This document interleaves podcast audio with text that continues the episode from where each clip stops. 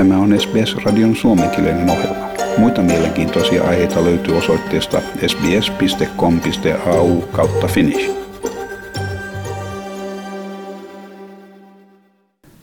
Yhdysvalloissa miljoonat amerikkalaiset osallistuvat joka vuotiseen Labor Day viikonlopun viettoon. Koronapandemian aikaan tämä huolestuttaa terveydenhuollon viranomaisia, jotka nyt valmistautuvat uusien COVID-19-tartuntojen aaltoon, mikä on odotettavissa tulevan kahden viikon kuluessa.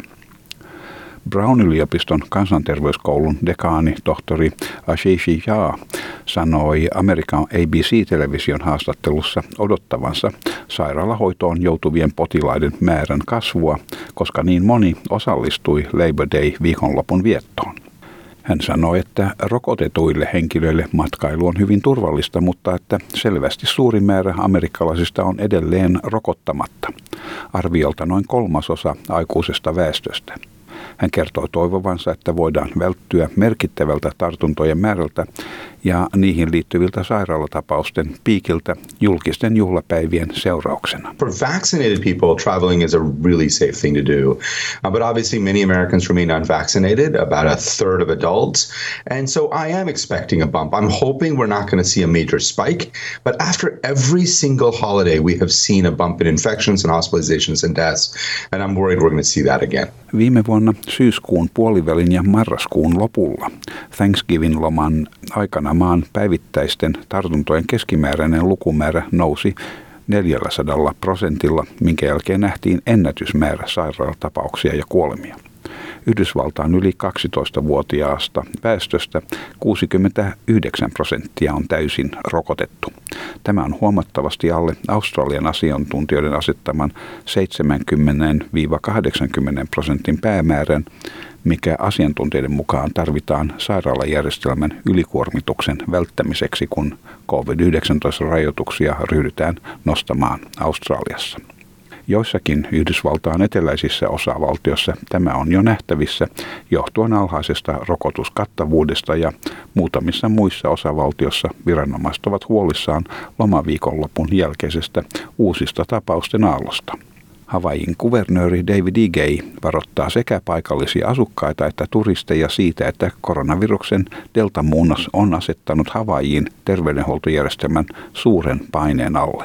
The state of Hawaii is struggling with an unprecedented and disastrous surge in COVID 19 cases. Our hospital system is being pushed to the limit. As you well know, we need our hospitals to care for the sick and injured, whether it's COVID, cancer, heart attack, stroke, or trauma.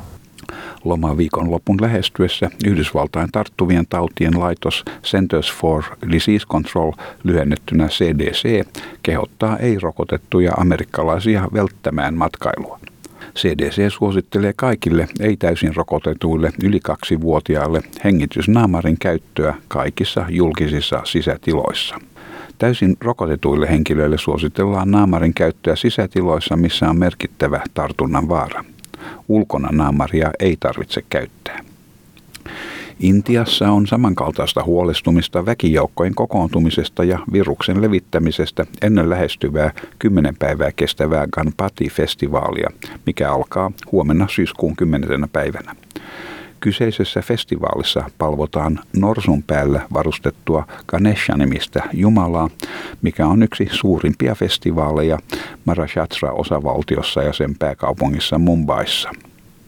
Valtava määrä ihmisiä kerääntyi Mumbaissa sijaitsevalla Dadar-torille sunnuntaina, mikä aiheutti huolestumista viruksen mahdollisesta kolmannesta aallosta juuri ennen varsinaisia juhlallisuuksia. Tässä yksi paikallinen puodinpitäjä kertoo, että festivaalin aikana torilla usein liikkuu vieläkin enemmän ihmisiä.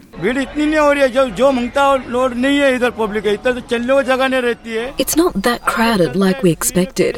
Usually there is no place to even walk properly during the festive season. However, people are scared of coronavirus and hence are turning up in lesser numbers. Tämän jutun toimitti SBS-uutisten Greg Diet. Haluatko kuunnella muita samankaltaisia aiheita? Kuuntele Apple, Google tai Spotify podcasteja tai muuta suosimaasi podcast-lähdettä.